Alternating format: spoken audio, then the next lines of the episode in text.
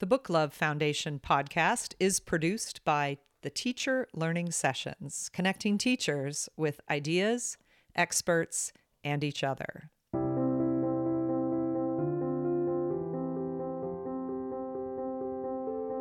Happy holidays from the Book Love Foundation podcast. I'm Penny Kittle, and I'm your host of a short series of podcasts where I've invited friends to share some of their favorite books this season. Perhaps you'll find yourself with a gift card and you want to do a little shopping. Well, I have four books that I want to talk to you about.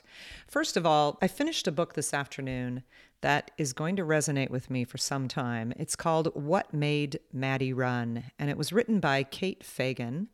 It tells the story of a University of Pennsylvania freshman who ends her life tragically while in the midst of trying to understand how to manage freshman year away from her family and friends as she participates in a division 1 sport trying to manage all those pressures one thing i loved about this book is it takes on mental illness and we have an increase in a number of kids who have anxiety and depression and this is a book that will take you inside that important issue I loved these words in the foreword by Alison Overholt. And though it is certainly true that everyone has a story, it is also true that some stories help us learn more, grow more. Some stories simply touch us more deeply as they reach right into our hearts, settle there, and never leave. I also loved in the midst of the book how the author weaves in how social media is changing relationships with teenagers. It's an area that I've always found fascinating, and I just know that you're going to find this book an important addition to your library. What Made Maddy Run by Kate Fagan. My second book is a series of poems written by Kwame Alexander to celebrate other poets. I have been using this book in my classroom all week because of this gorgeous art, these collages of images that surround the poetry. But I love this invitation how to write a poem celebrating the work of Naomi Shihab Nye. Hush. Grab a pencil, some paper, spunk let loose your heart. Raise your voice. What if I have many voices? Let them dance together, twist and turn like best friends in a maze, till you find your way to that one true word or two. This is a marvelous collection, not only breathtakingly beautiful, but filled with these imitations that I'm putting next to originals by the poets being celebrated. Love this new work from Kwame.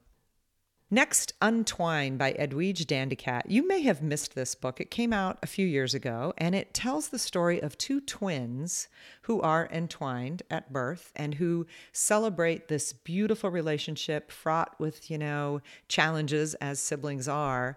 But it is interrupted in the start of the book by a car, a van that crashes into theirs.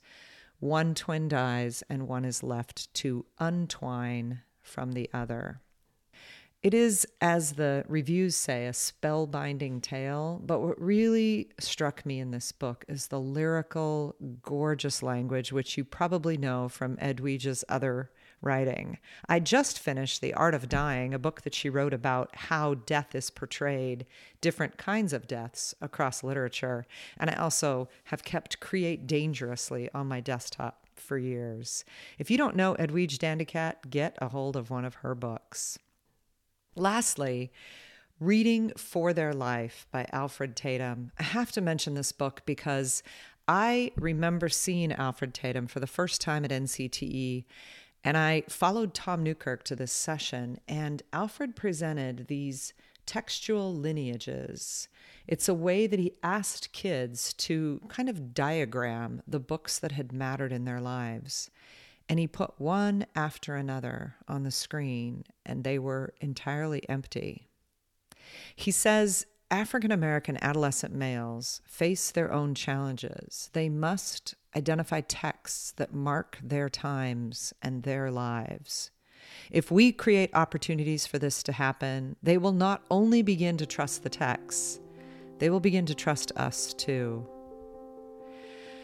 I think that if we can't bridge that gap for kids, they will continue to underperform in school.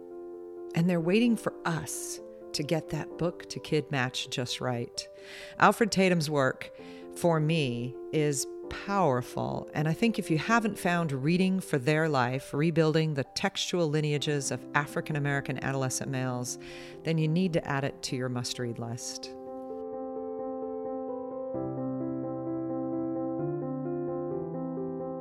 I hope this holiday season brings you joy and peace. And next podcast is with Cornelius Minor. I'm always into asking kids, like, well, what's the thing that you're into, and how can I learn as much as possible about that thing? And then how can I feed your soul by populating our classroom library with lots of texts that support your love for that thing? Thanks for tuning in to the Book Love Foundation podcast, and I will see you next time. Hello, this is Kevin Carlson from the Teacher Learning Sessions. We will be bringing you several of these special holiday reading episodes this week during your winter break. In each one, you will hear several book talks and learn about several titles you may want to add to your classroom library. After we finish this series of mini episodes for the break, everybody on the Teacher Learning Sessions email list will receive what we think will be a useful resource a full list of all the titles that people talk about in these special episodes. That will arrive in both email and PDF form for future reference, delivered directly to people's inbox. If you would like to receive that yourself, just go to teacherlearningsessions.com and join the email list. It's very simple. You can do it right now. And if you are among the thousands of other like minded teachers, educators, and book lovers who are already on the list, thank you. We'll have more for you soon. I hope you're having a great winter break. Happy reading. Support for the Book Love Foundation podcast comes from Booksource. As a leading distributor of authentic literature for K 12 classrooms, Booksource makes it easy for educators to build, grow, and organize classroom libraries that engage readers. With a newly updated Booksource reading level chart, you can see at a glance how the various leveling systems correlate to one another. The new Booksource reading level chart is easy to print and share as a handy reference, and now it's interactive too, so you can easily shop for books at your desired reading level with just one click. Visit booksource.com to see how the new Booksource reading level chart can help you match students to texts they can read with success.